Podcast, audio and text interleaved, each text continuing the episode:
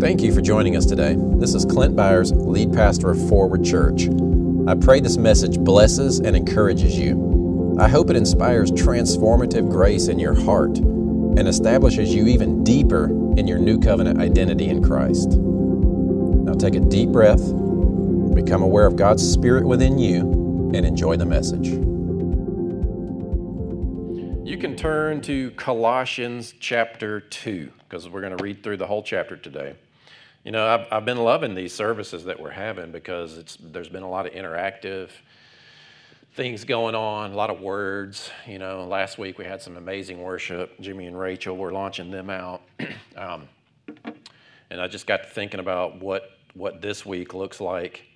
And I wanted to circle back to a message that I did I guess it's about two months ago now. You know, like I haven't done any traditional series for years. I would do series and stay on a topic and really unpack that topic and and try to incorporate it, you know, during the week and and um, so it seems like over the last few months we've basically just been bouncing around. You know, I think they've been really. I've really enjoyed the freedom within it you know, from a week to week describing and just kind of following the Lord in that, but then also all the interaction that we've been experiencing.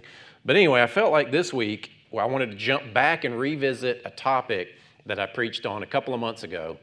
And the message, actually, if you want to watch it online on our church YouTube channel, um, which we stream live now on our YouTube channel because a lot of people that aren't on Facebook, you can also watch live on YouTube now on Sunday mornings, and then it stays up for the playback as well.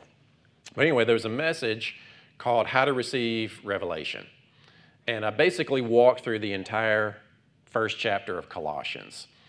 And um, several people responded. So, if it, just to refresh your memory, and I posted it last night. If you watched it, if you went back and watched it to refresh, I really would recommend after this, if you didn't go back and watch it, go back and watch it this week just to kind of, because I feel like it's going to tie together. And it'll probably end up being a whole study on Colossians that we put together as a series, and we'll email that out to you when it's when it's ready. But but in that, I started off in Ephesians, and I just really felt like my prayer for the body of Christ is that we would be, that the eyes of our heart would be enlightened, that we would know our calling in Him, His calling in us. That, that specifically, that was the idea that the eyes of our heart would be enlightened. And so, walking through Colossians 1, one of the main points that came out of it, before I get into Colossians 2, I just want to set the stage, but one of the main points that came out of that is you have eyes in your head and you have eyes in your heart. The eyes in your heart, and I don't mean, you know, you cut open and inside that little blood pumper in there, you've got eyeballs in there. I'm talking about you have the capacity to the deep in the deepest part of who you are to perceive spiritual things to perceive it. It's how you look at god. Do you know what i'm talking about? Like you can see in visual you can see things with your eyes but you ever you ever law and you, you just kind of everything just kind of goes you're not you're staring off into space but yet you're seeing things right? Now you can imagine with your mind but when your heart begins to perceive spirit and I'm not really talking about some kind of charismatic open vision experience. I mean, if it turns into that, that's fine, whatever. We're not seeking that. But it's more about you get a concept that's spiritual and it's boom, it's just there. It's complete. You see it. It brings peace. You understand something that you didn't understand before. That's where revelation happens. That's where you interact with God. It's where you hear from Him. It's where you see Him. And that's my prayer that the eyes of our heart are enlightened. And that's what it takes for your eyeballs and your head to see is you need a light. The more light you see, the more clearly you see, the better that you see, you know. Or as you get older, the further away, the better you see. I don't know, you know. I don't I, I think our eyes and our heart do the same thing. They they dull because we don't take time to perceive the Spirit of God with the eyes of our heart. And it's not really a mystical thing. The way that you do it is you get in, you know, one way that you do it is you get into His Word. And so here's the point of what I want to happen for you and you integrate into your Bible study, because today is pretty much a Bible study of Colossians 2. But you read, and some people think that you got the Word of God and that's it. And the more knowledge you gain from the Word of God and better understanding you have of the Word of God, the more whole and the more complete you are as a Christian. And, and it's the Bible alone, sola scriptura, only Scripture. Except that The whole goal of getting into the Word and reading those written words is so that it would become alive to you and become spirit to you and become something that you can actually build your life upon. The Spirit comes alive as you engage the Word. So you start reading the Word with the eyes in your head, and hopefully, the eyes of your heart start to grasp something. And you probably know what I'm talking about. You've all had these times where you've read the Word, you got your Bible open, and you read something, and all of a sudden, this phrase stands out, right? And it's like, ooh, I need to really dig into that. And so you get your concordance out, or you jump online and you, what does it mean in the Greek, and what's the tense there, and what's the application, and who's he, and you get stuck on one word for like an hour. Anybody else do that? It's like one word. And then forever on, you remember that, and that word means something to you. And it's something that you actually, it affects your life in such a way that you make decisions based on that moment where you un- gain understanding beyond just the written word of how that word applies to your life. Phrase, passage, concept, whatever it might be. It might be a paragraph that we're talking about, but it's still something that's beyond just a written word. And it's not just a principle that you apply, it's a spiritual thing that gives you life. It's something that is installed in your thinking and in your mind and in your heart that will actually help guide your decisions and your choices on a level where you don't even think about it. Are you with me? So when I read the word, I, am not trying, it, it's like it happens no matter what. It always happens. When I crack open that Bible, whether it's online or whatever, and I start reading it, it comes alive to me. It really does. And now I know that most of us have had times where we were like, oh, the Bible just is stale to me. It's boring to me. It's dead to me. Well, you're really describing where you are with the Lord, not the Bible. You're not describing where God is. You're describing this is my, my relationship with the Lord right now is dead, stale, and boring. Now, I get it, you're reading through Leviticus and who begat who begat who begat who and all that kind of stuff. That gets a little stale, but there's still meaning behind that. So, anyway, let's keep let's jump into Colossians here and let's watch how it works, and uh, you know we'll do this together. So Colossians, Colossians, you know, the old question, if you were stranded on a desert island with only one book of the Bible, which one would it be? For me, it would probably be Colossians or Hebrews or Romans, but depending on where I'm at that. But but um, but this book is phenomenal, and if you really kind of sit down within where they are, uh, you gain that you know you, you could not know anything about jesus and read colossians 2 and walk away. And if you just memorized and believed what it says about jesus in colossians 2 have a better christology than probably most christians on the planet. In other words an understanding of who jesus really is out of colossians 2 it is absolutely phenomenal the picture that it paints of who he is so we're going to read through this together. Now, here's the other point. Sometimes people read the Bible and they feel like, well, I don't know enough and I don't know who he's talking to because if I'm supposed to understand audience and context, I don't know who he's talking to and I don't know what these points are. Colossians 2 is a good example of this because there is some nuance of who Paul is talking about, and it is helpful to know about what's going on in the church of Colossae. But you don't have to know that stuff because it can apply to, to today as well. So when you read scripture and you feel like I, I, I need to be more um, academic in my approach here, you know, you may take the time to do that, but don't disqualify your ability to understand because the really the biggest goal when you dig into a book like this is not so much I want to know what the Bible says as much as it is I want this to come alive for me. Last point, then we'll jump in. In the first message in this series, I talked about the idea, and the homework was read through Colossians 1 and write the concepts out that stand out to you. So you read through it as if you're reading it to understand it in such a way that you can explain it to someone else. And if you do that, you're not necessarily trying to memorize what it says. You're, you're seeking to understand it in such a way that you get the concept of what it's saying that you can then turn and simply explain it to someone else. You with me? And I, I, a few people did that homework. Um, and the, the, homework, there's a blog along with it as well. But um, I think the link to the blog is in the YouTube video, How to Receive Revelation from God, uh, that outlines the homework. If it's not, we'll go back and make sure that that blog link gets in there. But so again, it's the same kind of thing. You want to read through this in such a way where you want to walk away with it, walk away from it, having had an experience with the Spirit of God, understanding better who Christ is, but then also you can conceptually explain to somebody else. Because really, what you want to do is conceptu- conceptually explain it to yourself, right? All right, ready? So, Colossians 2. And this is Paul. All right.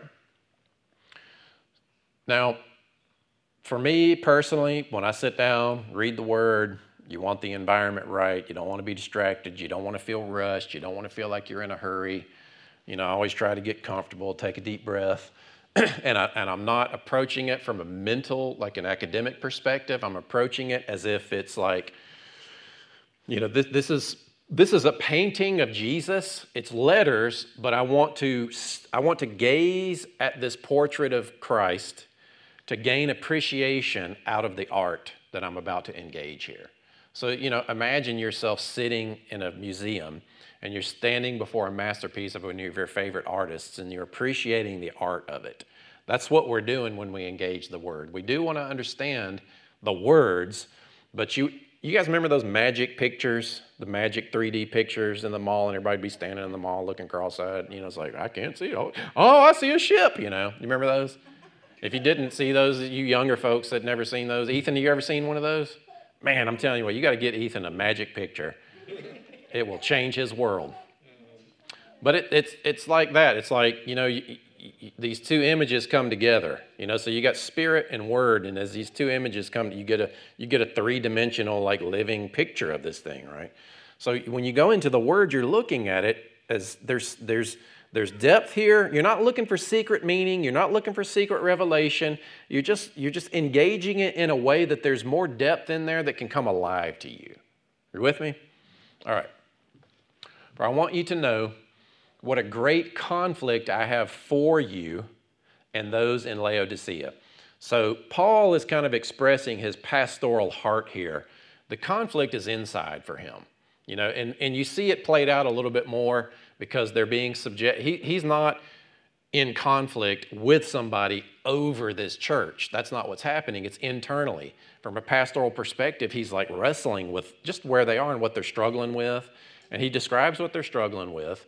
And, you know, we gain a little bit of insight. But, but just so you know, and almost, it's weird, but certain mindsets, when they see struggle and conflict and some type of thing, wrestling, it's like instantly implied that God is doing something to that person to introduce an element of suffering for some kind of strange mystical purpose. And it's like, it's just not really the case. And that's a whole nother topic, but let's keep going. We're in half of chapter one, I mean, verse one. So here we go. Um, and as for as many as have not seen my face in the flesh, that their hearts may be encouraged I love that he mentions hearts here. Let me, let me just read and I'll go back. Uh, being knit together in love and attaining to all riches of the full assurance of understanding, to the knowledge of the mystery of God, both of the Father and of Christ, in whom all are hidden, all the treasures of wisdom and knowledge. Paul can get a little wordy.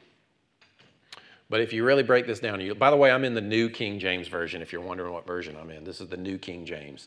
So let's go back here, verse 2 that their hearts, so the people that Paul is concerned with, or, or you know, the focus of his heart ministerially at this time is on the people in this particular city in Colossae, the church of Laodicea. And it's like, he just, he's just wrestling internally. He wants the best for them. He, and what he wants for them is that their hearts would be encouraged.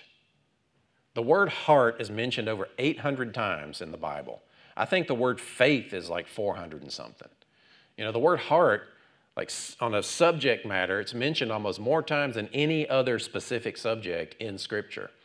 Um, there's a lot of depth to it.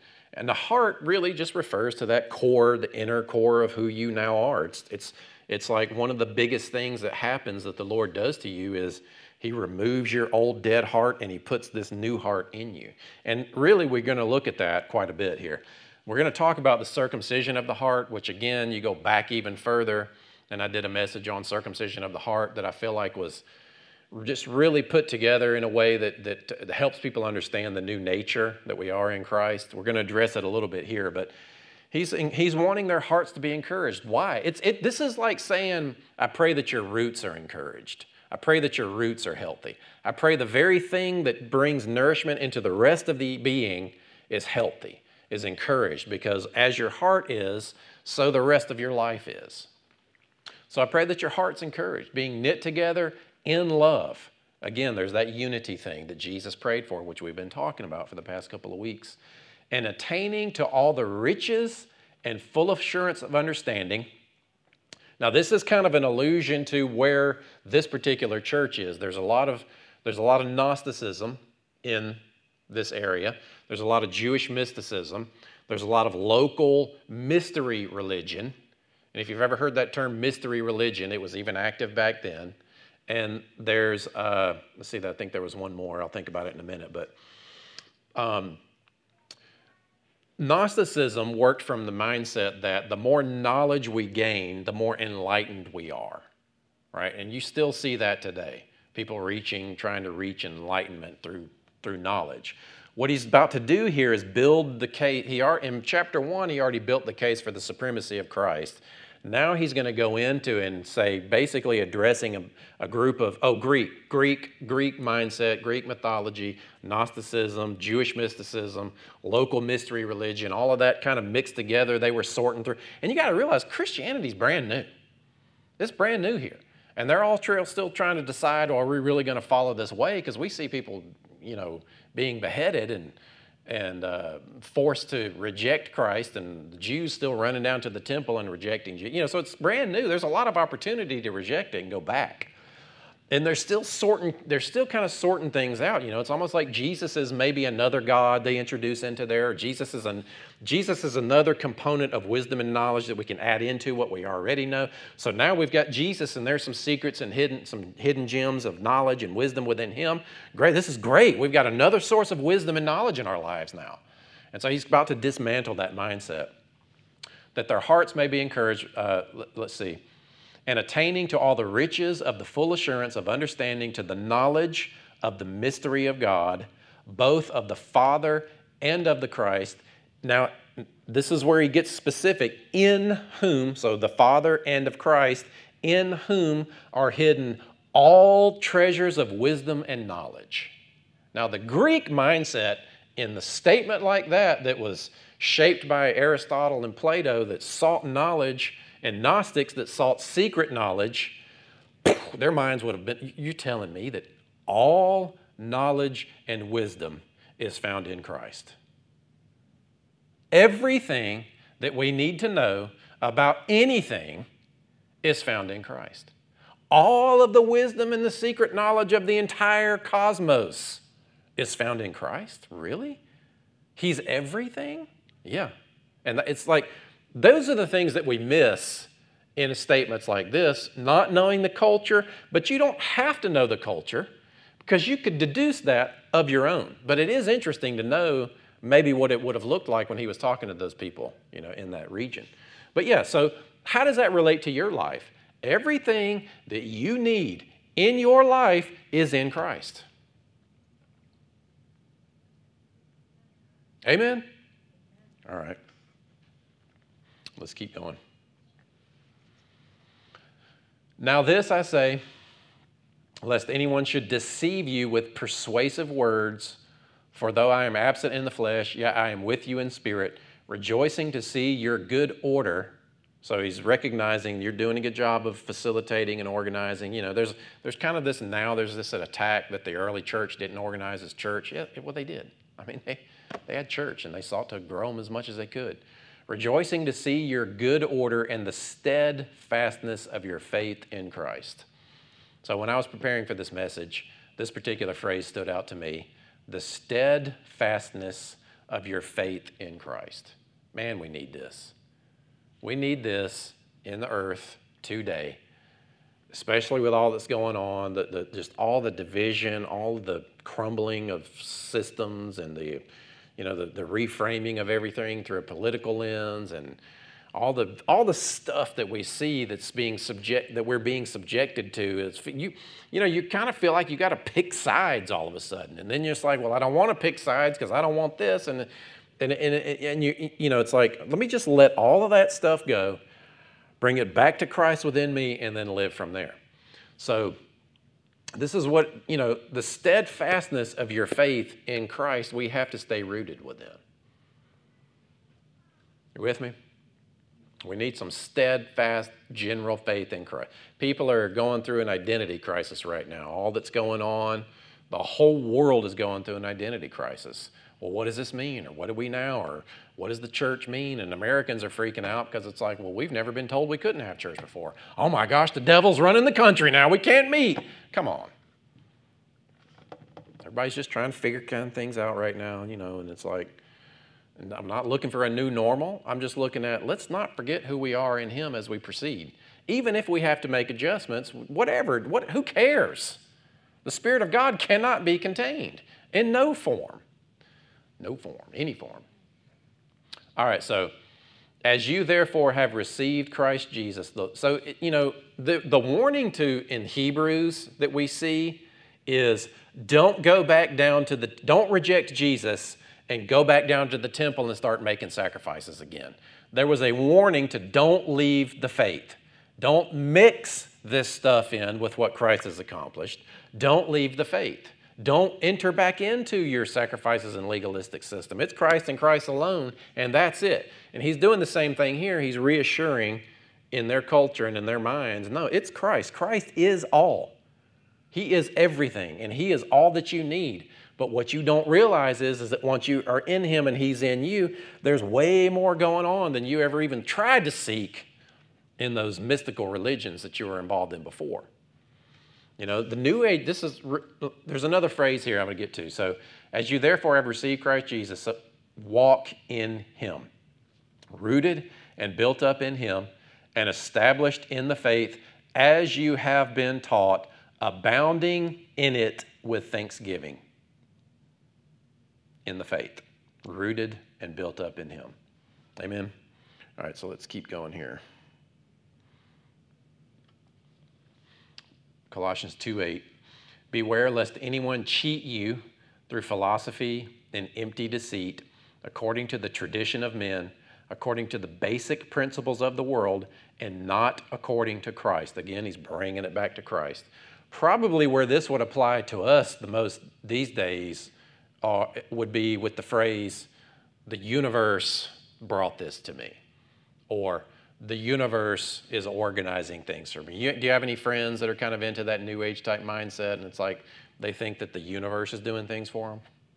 Like that's an actual phrase. The new age is big on this. It's like, let me put out there my vibes and the universe will respond to me. Well, it does because God designed it to, but the universe was created and there's an intelligence even behind that. You know, so it's kind of an animist type thing. There's spirits in everything. There's the tree is alive, the frog's alive, the rock's alive. We're all one, and we're all kind of as we grow in our our. That's the mindset. As we grow in our collective knowledge, we all become. We step into our godhood, and this is actually in, started to kind of slip, uh, slip in even into Christianity and there's kind of a universal mindset. You know, the word Catholic actually means universal. There's kind of these mystical Catholic, Catholic doctrines that are kind of starting to slip out into some of uh, Christian thought in the sense that here, here's the mindset that because Christ is all and in all and everything was made by him, for him, and through him, that what that means is, is that Christ universally is in everything that exists. And so what we're all doing is we're going through this collective Christ consciousness raising, and we're all really going to realize that we're, Christ is in us and we're all becoming God. And we're just all God and we're just all becoming gods. And, you know, then it just there's probably a more eloquent way to say that, but it's like that, that's the mindset in a lot of people's thinking right now and, and the conclusions that they're coming to. But that's what he was warning about back then. You're not a God, you're not going to become a God in the sense of God, the one and only. Are you with me? I think there is an aspect of us that we don't really know what we are. I think the kind of being that we are and even will be in eternity is far more amazing than we can even imagine, but not like some kind of mystery religion that says, go get you a bunch of wives because however many wives you have, when you die, you become a god in the afterlife and you get a planet per wife. Does that sound familiar? Was that, is that the Mormon? Mormons think that, right? No, I'm pretty sure it's the Mormons, yeah. All right, say focus. You don't like the planet per wife thing? It's weird? Anyway, so again, it's about Christ. Don't be deceived by all these things. And there are people watching online. There's people maybe even in this body that are reading books, and it's like, oh, well, I'm fine. My, I grew up in church and I never heard this, and this is pretty cool. And let's check this out. Let's maybe go explore this. That's fine, explore it, but realize Christ is the center. All right, so for in him dwells. Th- these two phrases here, these two verses, to me, are probably the most underappreciated passages in the entire Bible. I think if you grasp the truth and the identity aspect of these next two passages, it changes everything about your understanding about who God is, who Christ is, and who you are in Him. Every and, and it for just in my thinking about Christ, probably because of how I focus so much on in Colossians from the beginning, this is just it's like a tent post in the ground of my understanding, and it is so core. But so, verse 9 for in him, Jesus, dwells all the fullness of the Godhead bodily. And you are complete in him who is the head of all principality and power. It's like a Jesus sandwich, and you're in the middle. So, in him, dwells the fullness of the Godhead bodily. You're in him, and he's the head and principality and power, right? You're in him. Would you mind shutting that door back there? You're in him. He is everything. He is above all, right? He is the most powerful, and you're in him. And by the way, he is still the most powerful. It's like conceptually, that like so when, when I do that, when I kind of rephrase it and I repeat it, but I say it in different words. I'm doing it so that my own heart understands conceptually what it's saying. I want to say back out, and that's kind of this, that's kind of like personal Bible study blends into ministry, blends into preaching. It's like that's what you're doing. You're just taking a thing, taking a concept, taking scripture, saying it back, letting it unpack, breathing within it, not making stuff up, but just bringing it to a place where it's real to you. You know, and I pray that you do that in your own biblical study as you're reading the word. You read something, say it back out loud in different words. And it's not that you, you know, it's like, oh, this is the Holy Bible. I can't change the trend. Well, I got a secret for you. It wasn't written in English. Okay? It's okay to use different words to say back what you think it might be meaning. You don't want to create your own meaning. You're not coming up with your own secret interpretation of it. You're just conceptually making sure that you can articulate what it is saying because you don't speak in Old English. You speak in modern English. All right, so, or, you know, whatever language you're watching. all right, so for in him dwells all the fullness of the Godhead bodily.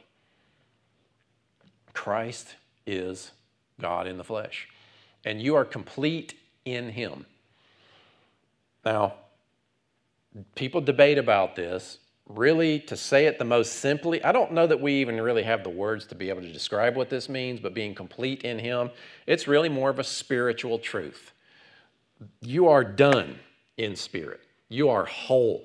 You are in spirit what you will be eternally forever. When you die out of this earth and pass into eternity, the part of you that passes into eternity doesn't go through any changes. It sheds the outer shell and you pass into eternity.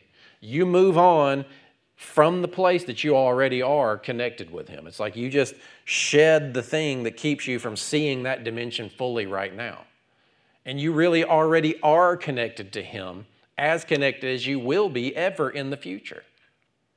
And I think that's, that's a big part of what we miss as Christians. We still feel like that He's out there and that we're down here and we're trying to get Him to come down here. And the way that we get Him to come down here is we say the right prayer and we don't mess up. And if your behavior is good enough, then he'll come into your world. Now, we don't believe that, but a lot of believers do. A lot of Christians do. I'm telling you. Just go get, jump on social media and read posts where people are talking about God and just look. The, the, I don't want to be mean, but the ignorance, the lack of understanding of who we are in Christ, it's, you know, it's, it's, it's kind of sad. It's kind of sad. And I really feel like that's one of the reasons God called us to start this church is just to hammer identity. Who he is and who we are in him. And that understanding that brings about a transformation in your life that's powerful and can't be taken away from you. All right, so let's keep going. Verse 11. In him you were also circumcised with the circumcision made without hands by the putting off of the body of the sins of the flesh by the circumcision of Christ. So let's just focus on verse 11 for a minute. So if you're watching this on the playback or listening, pause and say back to yourself what you think that that's saying. Those of us that are watching live, when you go home and you do your homework and you go through Colossians 2, you know, again, this is one of those you could say back to yourself. What, what's really being said here? Okay, well, there's a circumcision of Christ. I've experienced a circumcision that's not in my flesh. Then he's going to unpack it a little bit more, but um, what it's referring to is let me keep going. I'll, I do not want to get ahead. Verse 12 buried with him in baptism. And in, the, in a sense, baptism here is not necessarily the exercise of being dunked in the water, it's more about that you are immersed in him because we're really still talking about spiritual truths in this. He's not talking about a spiritual circumcision, a physical baptism, and then back to a spiritual circumcision. You know, it is expressed outwardly. I don't want to take baptism away from the experience in this here, but he's talking about more so being immersed into Christ. If you keep it all in context, he's not talking about going and getting dunked in water. He's talking about your baptism into the body of Christ, into Christ. So, I'll leave that for what it says, but buried with him in baptism, in which you were also raised with him through faith in the working of God who raised him from the dead. So you can see we're talking spiritual. Does he go physical, then spiritual, then spiritual again? I, am not so sure. What he's talking about is you were dead and you were put in him, and he made you new, and then you now live in him, right? So, buried with him, you were immersed, and you could say it this way immersed in him, in which you were also raised with him through faith. Because, see, the raised there is not talking about coming out of the water, is it? Again, I'm not trying to debunk the value of baptism. That's not what I'm trying to do. I'm just trying to show the power of what he did within us is we were immersed in him into his death. He died our death. And then we were raised with him and we now live his life. You see that? There's a power in understanding we're not just talking about water, we're talking about his death, passing into that grave, dying in our place. Then raised with him through faith in the working of God who raised him from the dead. And you, being dead in your trespasses, and this is probably why I saw that picture this morning because this is where we're going, but that's where we were. We were dead in our sin, dead in our trespasses. And the uncircumcision of our flesh has he has made alive together with him, having forgiven you all trespasses. And we all said, Praise God. Thank you, Lord, for forgiveness. Right? Now, why can you be forgiven? because he cut away from you the dead part of you that deserved to be condemned. There's nothing left within you that, that can be condemned because Christ is in you now. Does that mean you should continue in sin? No. Does that mean there's not a consequence for sin? No. It just means that in him you could never be condemned. Like, like he says in Romans 8 for those who are in Christ, there is now no condemnation. And, and he, he deals with the Pharisaic mindset. He's like, we're not saying that you could just continue in sin. When you preach the gospel properly, the legalistic mind will ask you, well, it kind of sounds like you're saying we can sin. He's like, what? God forbid. No, don't you know that you're under grace? You're not under sin anymore? That, like this whole circumstance, this whole spiritual surgery that happens on you, to you, in you, puts you under a completely different power, which is grace. You're no longer dead, fueled by your sin, the lust and the enticement of all of that stuff that brings death into your life you might think mentally that that stuff is a good idea and you still engage in it behaviorally because you don't really know who you are in Christ in that area where you're tempted, which is now why we're in this whole mind renewal process to put on all of that's been described here so that you're not pulled away by all of that stuff any longer. But if you do slip back into those behaviors or mindsets, it doesn't negate the spiritual surgery that happened within you that remains. Amen? And, and here's what I love. As much as we talk about this, there are people that watching, this is the first time they've ever heard that. Like, rejoice with me that even on the playback, people are going to watch this. It's the first time they've ever heard it. Their entire Christian lives, never heard it. Never heard that within them a spiritual surgery happened that changed the kind of being that they are. Now, here's what happens when you hear that and you see it, then God starts pulling in all these other passages, right? That, that he who knew no sin was made to be sin for us, so we might become the righteousness of God in him, that we are new creatures in him. It's like, oh, all these things start, wow, oh yeah, oh yeah, oh yeah, oh yeah, yeah. It's kind of like Jenga. You pull out one piece and it all comes together. You know, as if it fell into an organized, like reverse Jenga, maybe. I don't know. Reading the Bible is like reverse Jenga. All right, so I, I, I hope that you appreciate getting technical like this because it's worth it, it's valuable, and it's powerful. Um, but there's a reason I don't do it every week, based, based on, anyway. All right, so verse 13. just the second half. He has made alive.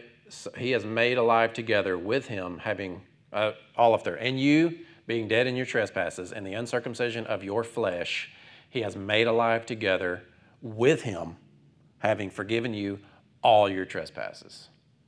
And I'm just telling you, we will not get away from the people, well meaning people, concerned with behavior not wanting us to, not wanting this message to create opportunity for sin to maybe the immature Christian that reads this and says, Oh, praise God, I'm free. I can do whatever I want. That happens.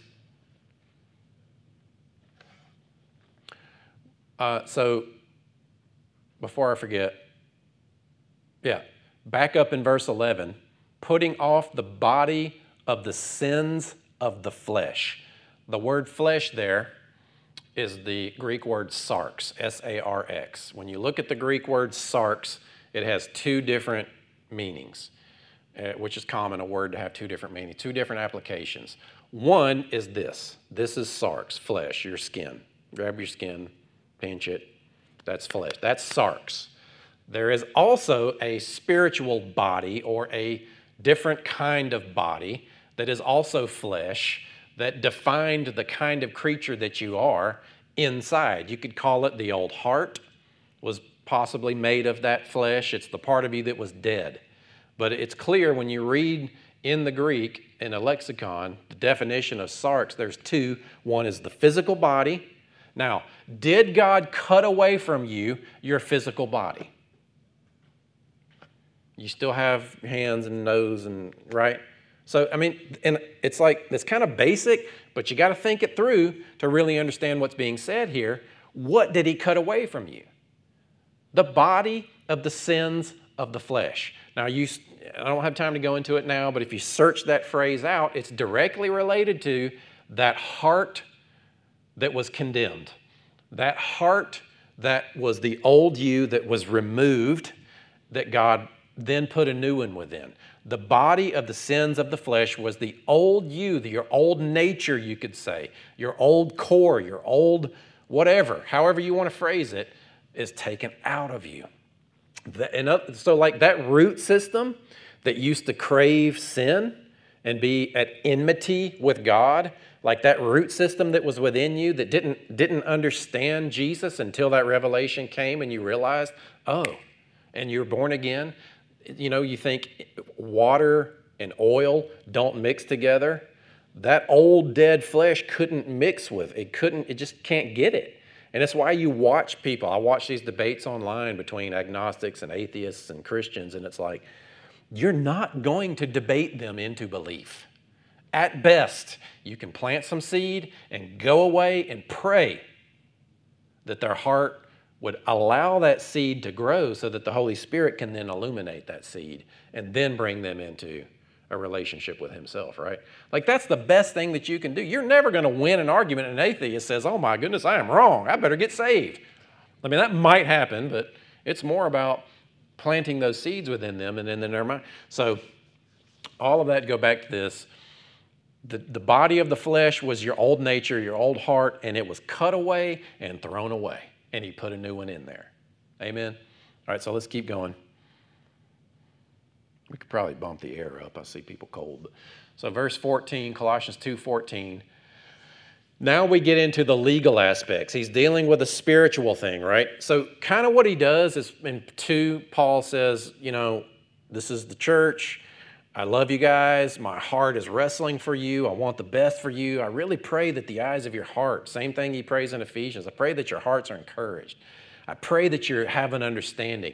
And I pray that you remember that this is who Christ is. Christ is this, and He is God. And you don't have to worry about seeking knowledge and all that stuff that's out there, all of those mystical things that have been embedded into your culture. I got news for you Christ is the answer. He is everything. He is God in the flesh. And everything, all of the things that have ever confused you about life and this world, all make sense in Him and you can know Him. And He is, here's the thing when you believe in Him, He changes you. He makes you like Him. He takes that dead part out of you, puts Himself within you, makes you alive in Him. God now alive in you. That's Colossians 2 thus far. And so then now he deals with the law aspect, the, the physical part of you. Having wiped out the handwriting of requirements that was against us, which was contrary to us, and has taken it out of the way, having nailed it to his cross. Key phrase nailed it to his cross. What was nailed to Christ's cross? We know King of the Jews, but also the accusation was nailed against, that was a traditional thing. They would nail the accusation against you onto your cross. This is one of those meditative exercises that you can do because everything that was against you, all of your law breaking, all of your rebellion against God, all of your doubt, all of your fear, all of the stuff that was against you that kept you separated from God was nailed to his cross. All of those legal accusations, he became that on that cross for you. He didn't just die for you, He died as you. And everything that was against you was nailed to His cross. How powerful is that? Every so when you're hearing in your mind, whether it be the enemy or your mom or just your own voice internally condemning you, Remember, that was put on his cross. He that was manifest in his body. All it is for me is an echo in my memory. And I got to let it go because that's not who I am anymore. He paid for that. I don't want I don't want to cheapen what he did by engaging still in that fear, belief, doubt, sinful behavior. I don't want to trample underfoot the great salvation that he died to give me all of this stuff that's bringing me down, he became that. And you go back through this process and say, this is where it becomes alive. If I were sitting home and I were reading this by myself, this is where I would just probably lay the Bible down because right now in this moment, it's alive and I can see it. And it's like everything was just put into him. He absorbed it, he died for it. in my place. Thank you, Lord Jesus.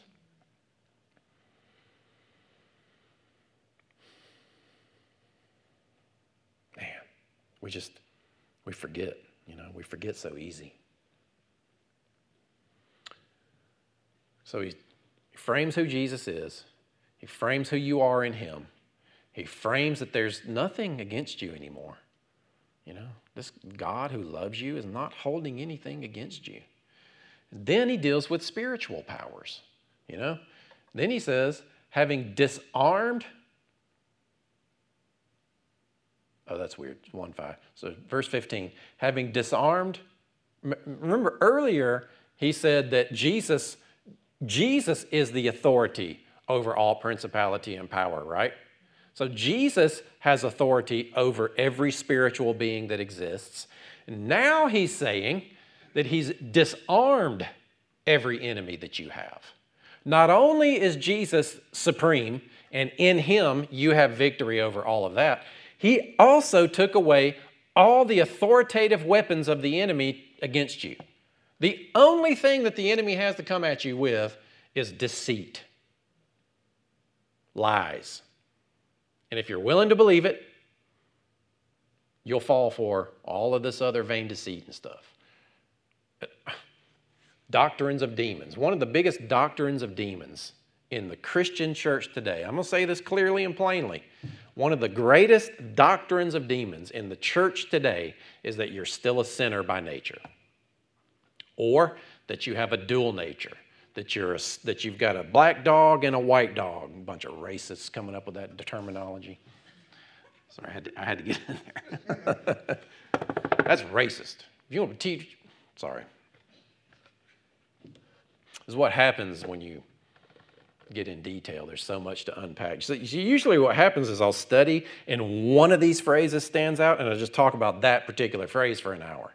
So there's like 90 of them in here and I'm trying to kind of dial myself in. But anyway, you don't have a sinful nature any longer. You, the, the sin part of you that defines you as a sinner, as dead in your sin, was removed and thrown away, died. How dare you teach people that they still have a sin nature? Come on. It, it, it, I get angry over it because so many Christians believe that stuff. And we're willing to believe that stuff because we still have one foot in the old covenant. We're not taught who He is, what He did for us, and who we are in Him, and the power and the authority that now lives in us and through us, and what life is like under grace. Grace is a power in you. The, and the enemy has no power. He doesn't even have a weapon. He can't even hold a weapon. I love the imagery that he's about to paint here of what he did to the enemy because it's something that they would have known that kings did to each other back in this day. Having disarmed, no weapon. Like this little enemy with no thumbs and no feet and probably no teeth coming at you, can't even hold a sword. Ever, it's like the Monty Python, right? All the arms and legs. Well, it's just a flesh wound. And he's like, you just kind of, this is what you do. You just kind of scoot around the enemy. You just walk, go around him. Just go around that lie. Say, go around. Yeah, I don't know having disarmed principalities and powers, made a public spectacle of them, triumphing over them in it. So you probably know this, but if you don't know this, it's interesting. I mean, it's probably pretty gruesome, but so when a, when a nation or village or some type of king or ruler would conquer another region, and they would bring that ruler that came against their tribe or village or nation, probably cut his thumbs off so he couldn't hold a sword anymore, knock his teeth out, cut his big toes off, throw a chain around him, and drag him through the, through the winning village to show this guy that organized all of this fight against us, here he is. Imagine that, like, I mean, it's pretty sick, but imagine that you're looking at it and you're like, oh, praise God, that king's done with. We don't have to worry about them anymore. That's, that's the description of what he's saying. I mean, Jesus came after him with a vengeance. Think about that. Jesus came up out of that grave, went into the heavenly holy of holies, offered his own blood in that spiritual place, a living sacrifice for us, That is the testimony of our righteousness, and then came after the enemy. Like, this isn't future. This happened. Amen. Jesus came after the enemy and wrecked him, totally embarrassed him, stripped him of all power, authority, drug him through the kingdom of heaven, and said, Look, now the accuser of the brethren is gone. Where is it in Revelation it talks about that, I, behold, I saw Satan fall like lightning from heaven? That's describing the resurrection of Christ, not the future. I'm not going to go into eschatology right now, but that's what he's saying here. Made, not will make, made.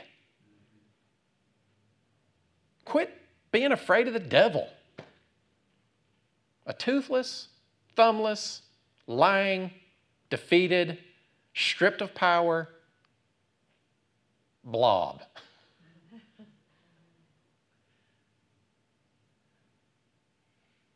Ant Man. You seen Ant Man? The bad guy, he's got that little gun and shoots the guy, and it's like a little, just a little pink blob falls. That, that's the devil, just a little smudge on your foot. It's kind of a gross scene, but anyway.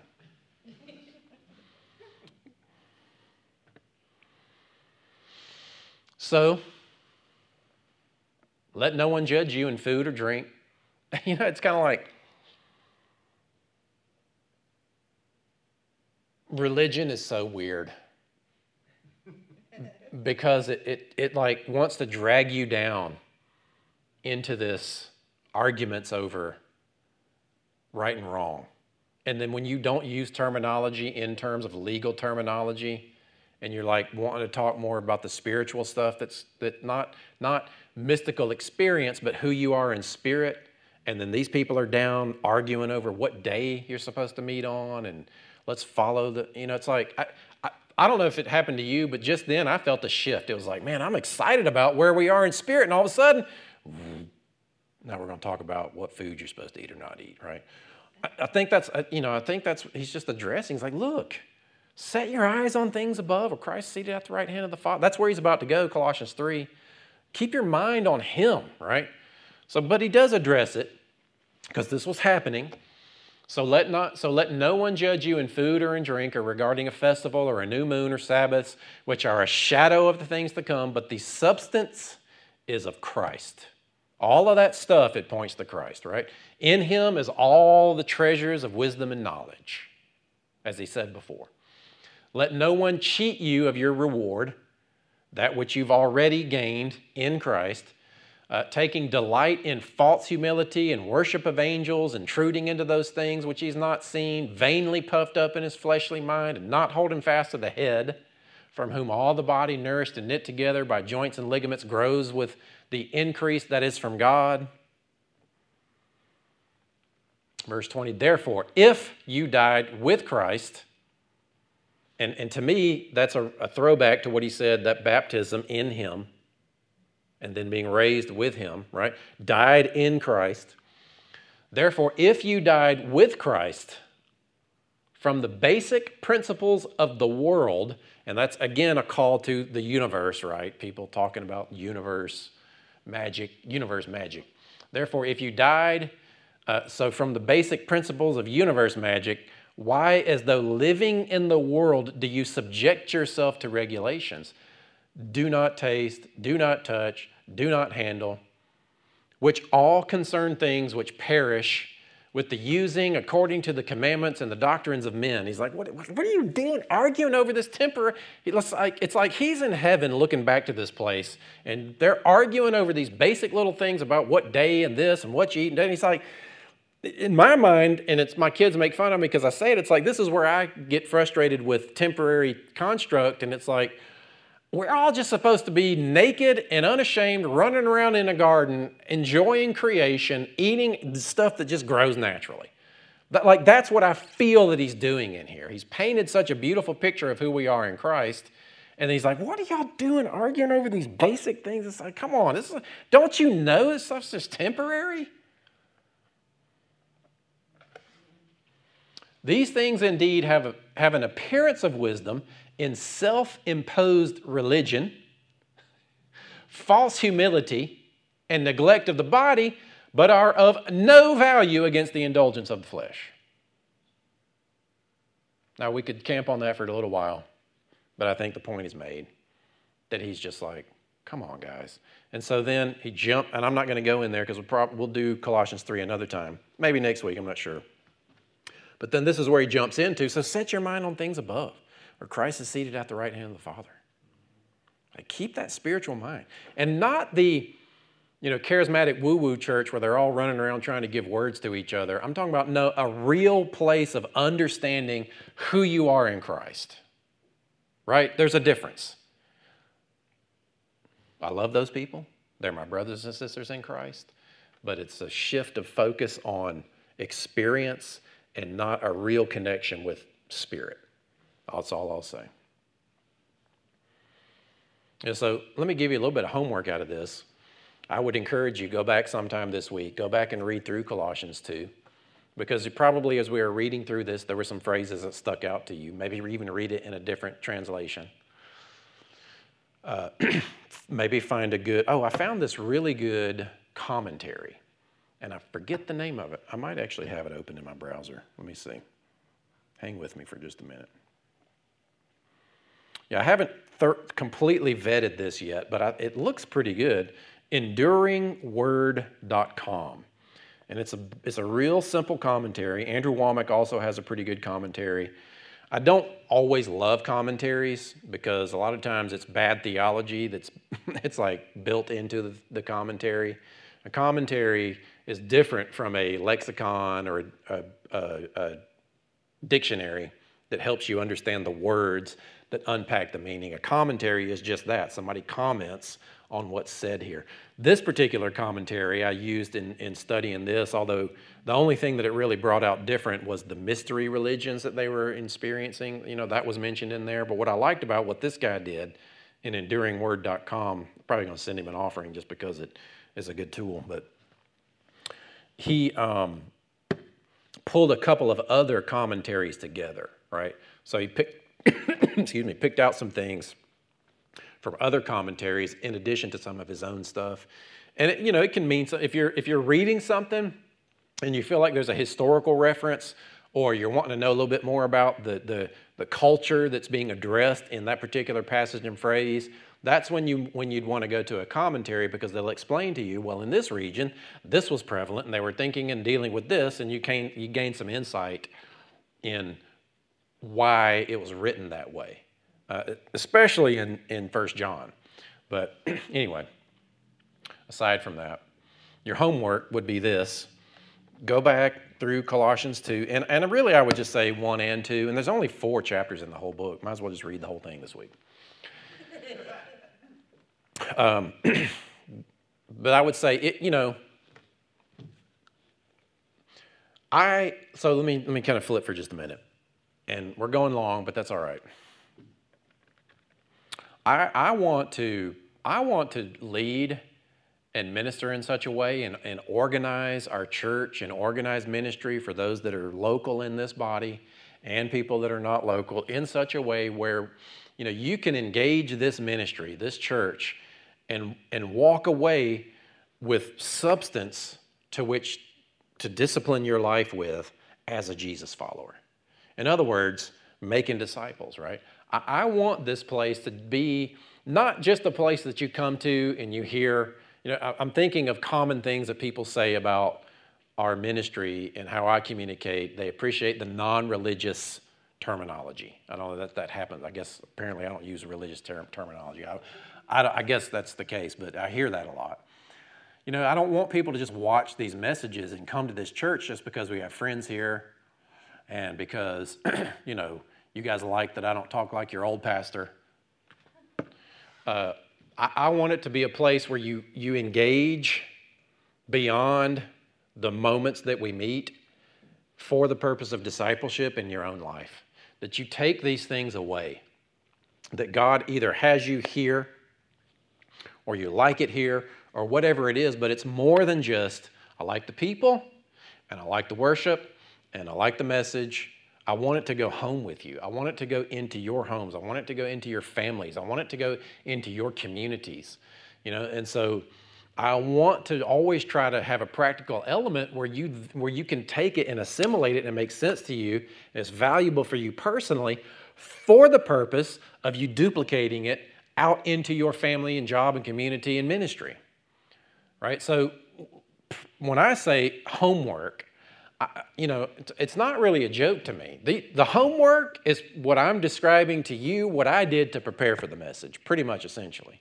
And you can take it or leave it. And I'm not going to create a sense of obligation or write a program around it where you have to engage in it to be a productive member of this church.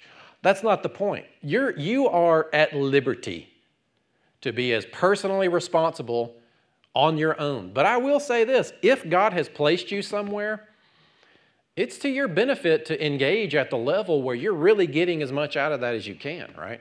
I mean, you don't want to throw a half eaten steak out. There's a lot of meat on that bone, you know? You might get half the steak here, but the rest of the steak is going home and putting this into practice, disciplining our lives. Not on me or my teaching, but what the Holy Spirit shows you out of this. And so I make suggestions in terms of you should try this, give this a try, go do this, but then always be willing to let the Holy Spirit arrest the process and take you where He wants you to go. That's, that is my greatest hope and desire as a minister that I do what I do and it compels you toward the Holy Spirit and then you go off on your own dance. It's like I'm, we're dancing and he steps in and says, May I cut in? And then he takes you. And you go on over here and man, it's like, yes, praise God.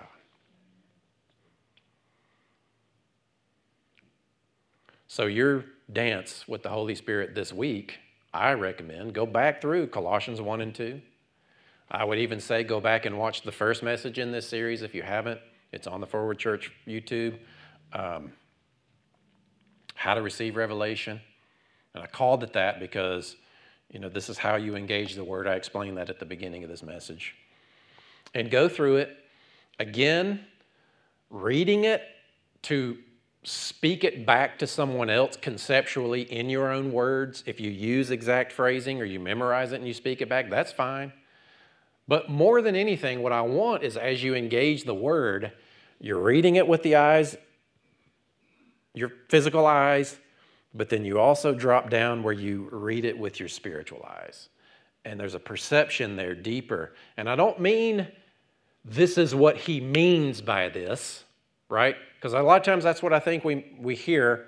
This is what it really means, this is what this scripture really means. I'm not necessarily talking about that. I'm talking about it's not just words, it's not just the concept, it's actually a living spiritual ingredient that is part of your nourishment that you live from. Like you can probably, if you're familiar with this ministry, you're familiar with my messages, you read Colossians, you're going to hear a lot of those concepts all the time because that book is just something that's ingrained within me to teach from. I always go back to it. And I pray that those things get installed for you as well. I pray that we really engage Him at a level of discipleship that we're Jesus followers. Because the world is out there, they don't have a clue who they are, they don't really know who God is, and we get to show them. And the more you understand who Christ is and who you are in Him, you just naturally live in such a way where it's displayed. And I mean, I can feel, I can feel the momentum rising in this community. I, I kind of even feel there's momentum in the body of Christ. I think that's probably why there's such an attack against the world in general because, because you know, the Spirit of God is seeking to really, you know, and I almost, I don't particularly love the word, but revival, right? I mean, it's not revival, it's growth.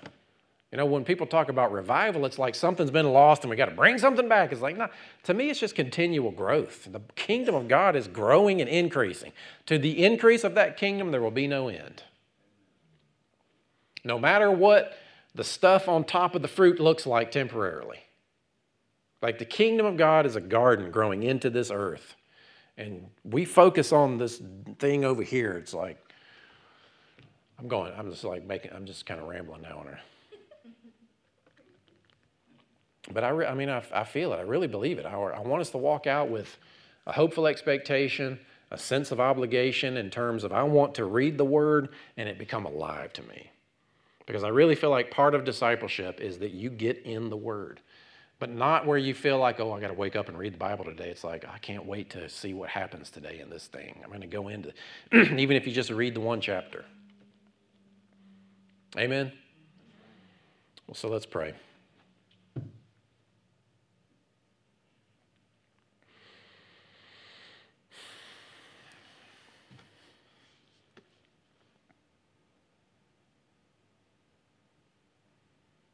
Thank you, Lord.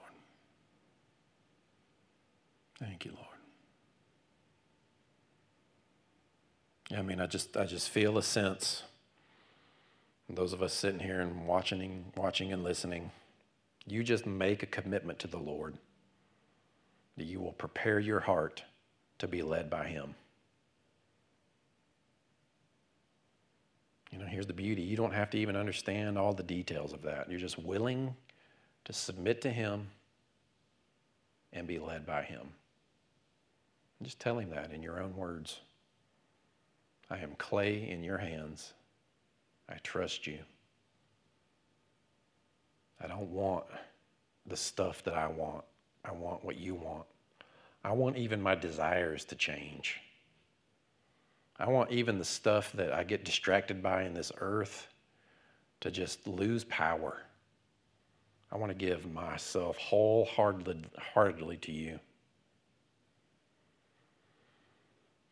Just want to be led by you, Lord. I want to be led by you. I'm committed to that. I will make the adjustments. I will make those hard decisions. I will stay engaged with your spirit and your word. I will make those choices when I see I will apply that inspiration and revelation as it comes alive to me. I will build my life around your wisdom. The treasures of wisdom and knowledge that are in Christ are my life. I want my life built upon you.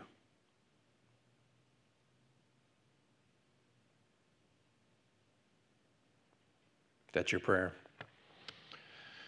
Amen. Thank you for taking the time to listen to this message. And thank you to those of you who support Forward Ministries financially. You truly are changing the way the world sees God. You're helping people detox from performance based religion and experience God's love for them. We're committed to helping you renew your mind so you'll experience transformation and move forward in every area of your life. I pray you're making this heart journey.